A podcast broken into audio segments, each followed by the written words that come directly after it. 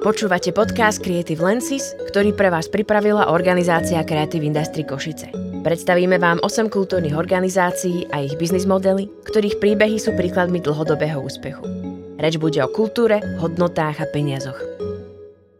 Dnes si vypočujete príbeh o jedinečnej komunite, ktorej sa podarilo zmeniť talianské zákony a získať si na svoju stranu verejnosť aj zástupcov štátnej správy. Neapolská komunita Lasilo si vytvorila svoje vlastné pravidlá a dokonca aj úplne nový pojem spoločenský príjem.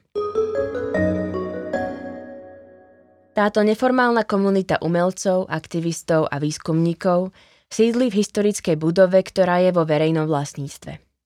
Nachádza sa tu nezávislé produkčné centrum, ktoré poskytuje priestory na nácviky, rezidenčné pobyty, predstavenia a je otvorené pre všetkých. Sú tu vytvorené podmienky pre rôzne formy umenia, vrátane divadla, knižnice, kina vybaveného pre potreby videoumelcov, tmavej komory, krajčírskej, sieťotlačiarenskej, keramickej aj scenografickej dielne a ateliérov pre výtvarníkov, sochárov, hudobníkov a ďalších. V roku 2012 sa skupina umeleckých aktivistov rozhodla zabrať priestory kláštora zo 16. storočia ktorý bol vážne poškodený zemetrasením, no po následnej rekonštrukcii z fondov Európskej únie sa roky len málo využíval. Po troch mesiacoch sa vedenie mesta rozhodlo krok aktivistov akceptovať ako občianský experiment. O dva a pol roka neskôr, v roku 2015, priniesla dlhodobá práca s komunitou aktivistami a právnikmi svoje výsledky v podobe formálneho uznania Lasilo mestom Neapol za nový typ inštitúcie, riadiaci sa ustanoveniami deklarácie o občianskom a kolektívnom využití mestských priestorov. Neformálnej komunite sa tým dostalo formálneho uznania jej právomocí rozhodovať a riadiť svoje záležitosti autonómne. Hodnotu svojej činnosti Lasilo nemeria ekonomickým, ale tzv. spoločenským príjmom.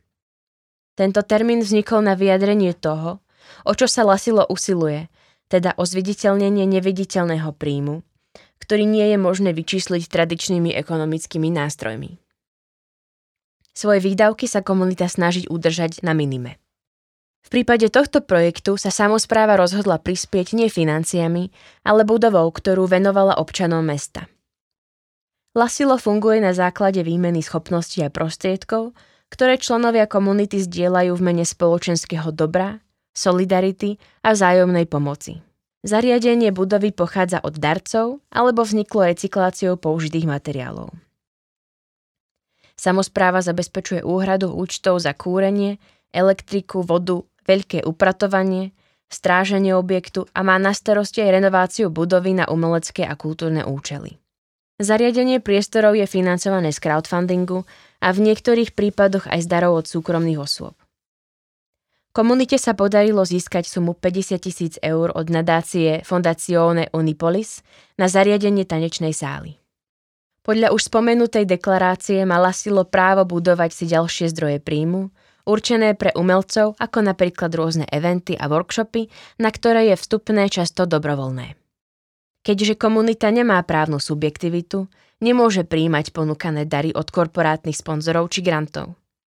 Tento problém sa Lasilo rozhodlo riešiť tak, že potenciálnych darcov žiada o zakúpenie konkrétneho potrebného vybavenia.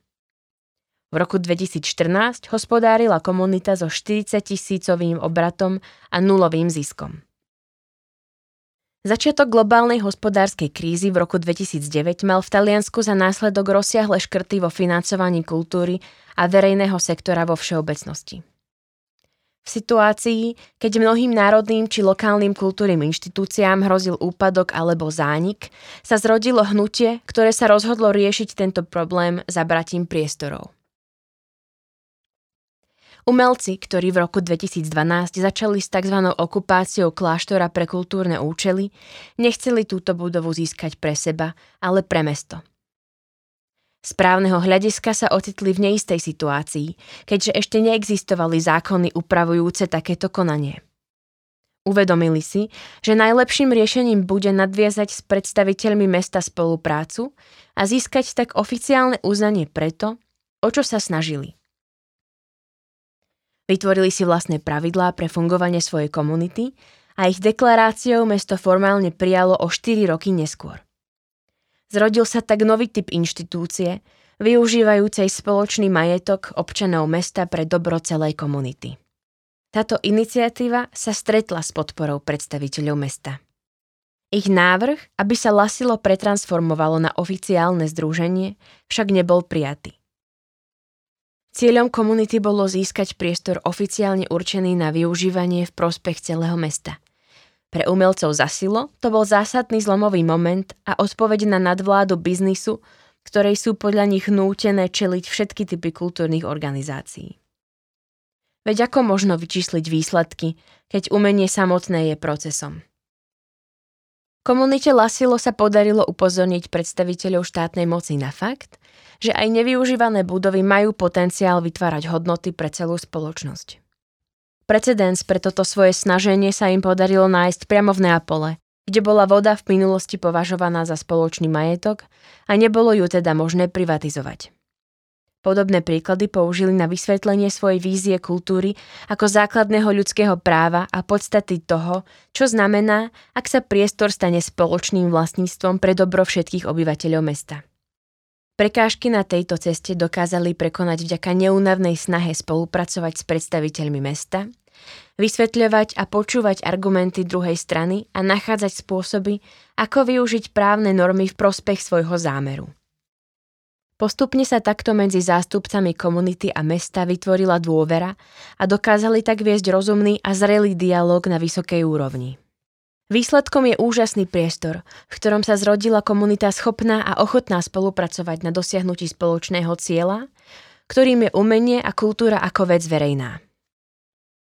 Formálne uznanie ich statusu a autonómie umožnilo komunite Lasilo stať sa občianským priestorom, v ktorom sú rozhodnutia o prístupe ku zdrojom príjmané radikálne demokratickým spôsobom na základe potrieb ľudí.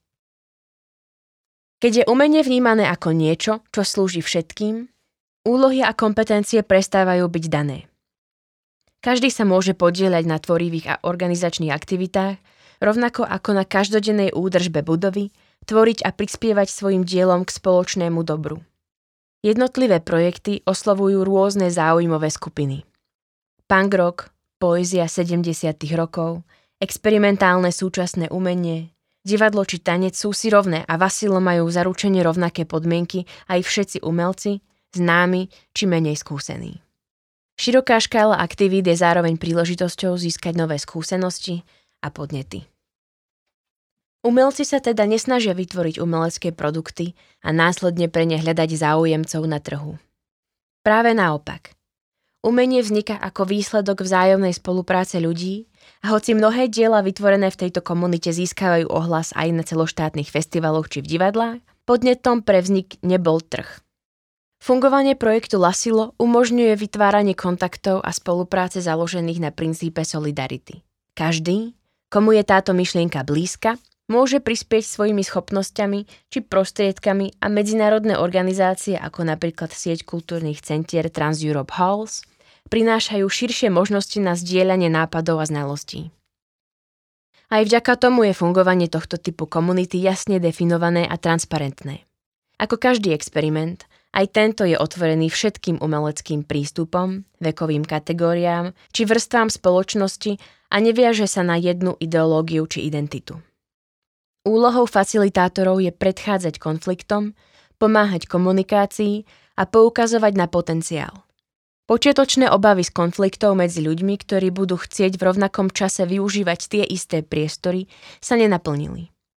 V atmosfére vzájomnej dôvery sa nedorozumenia riešia ľahšie. Potom, ako bolo Lasidlo oficiálne uznané a nestálo už na hrane zákona, sa odrazu muselo vysporiadať s pozitívnou výzvou. Veľký záujem verejnosti o projekt zbudzoval obavy z nedostatku zdrojov, No ako sa ukázalo, opak bol pravdou.